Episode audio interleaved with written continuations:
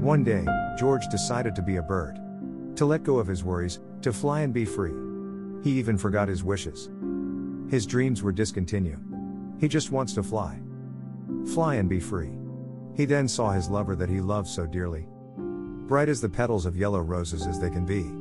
She would always tell George how she loves him. And will sing Bo. But now she's throwing stones. At the bird George has been. George got hit so he sat at a tree. Removing a feather. Then he flies as the winds be.